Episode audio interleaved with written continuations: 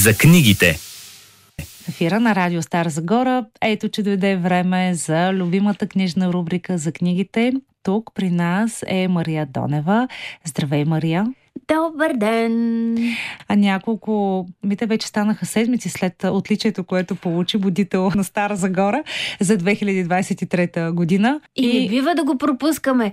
Все пак за книги ще говорим. Точно така, да. И в тази си роля сега ми е много любопитно, коя книга ще представиш будно на нашите слушатели една много хубава книга. Тази книга се нарича Лятото, когато се научих да летя.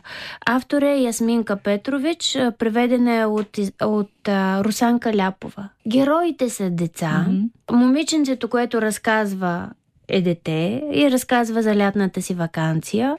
И книгата наистина е предназначена за тинейджърска аудитория. И докато я четях, първо ми беше забавно, а после направо, направо ме срази наистина. Много ме разстрои тази книга, защото това, за което става дума в нея, е просто за една държава, която се е разпаднала и разпадайки се Югославия е помела и е повлякла със себе си във войната толкова много семейства които м- са били толкова наранени, загинали са толкова хора и, и тези рани никога няма да заздравеят, макар че се превръщат с времето в нещо нормално. Това момиченце, то се казва София. Има си брат Лука и майка и баща, които се борят да свържат двата края и Uh, явно семейството не може да си позволи двете им деца да отидат на почивка, затова uh, брат е отишъл на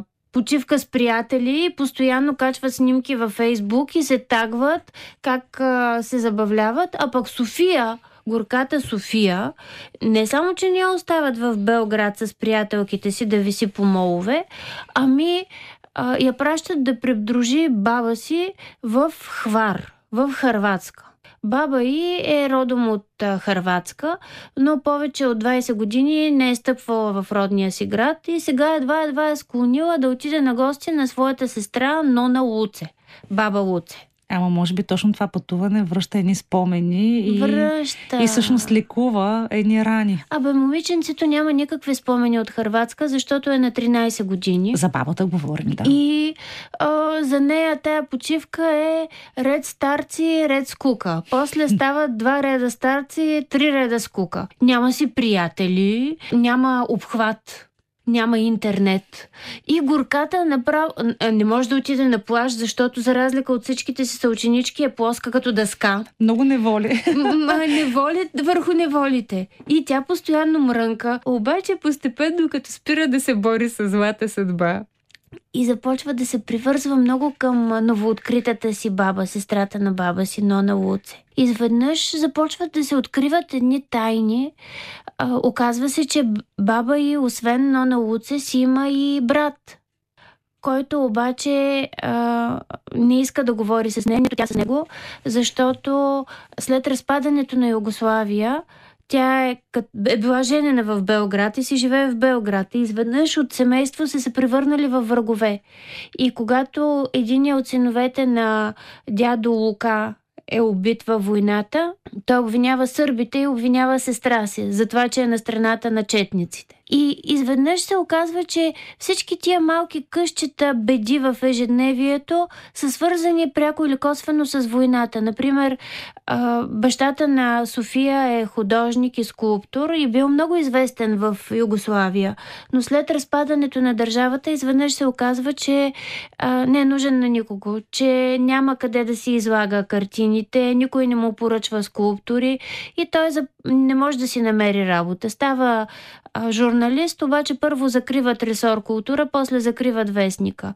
И в една голяма безработица той почва да лови рек, а, риба в а, Дунав и почва да пие докато е на лодката и после вече спира и, и риба да лови, само пие и пропада. И това е в много семейства.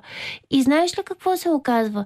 Че София има, освен един неизвестен за нея до сега дядо, има лели или има братовчеди. Оказва се, че както тя не ги е познавала, така и те не са подозирали, че тя съществува.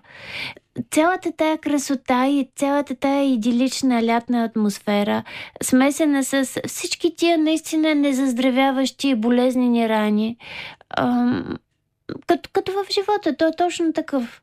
Ясминка Петрович се оказа, аз за първи път чета нейна книга, но а, тя е много популярна в а, Сърбия и не само. Лятото, когато се научих да летя, е, има драматизация и се играе в Белград като пиеса. Освен това има филм, който е копродукция между няколко балкански държави, даже има и българско участие, който е а, пак награждаван а, на различни кинофестивали. Въобще да бъде преведена тази книга на български е много добра идея и мисля, че първо на мене като възрастен читател книгата ми донесе голямо читателско удоволствие, макар че много ме разстрои а, емоционално, но това значи, че ми е въздействала.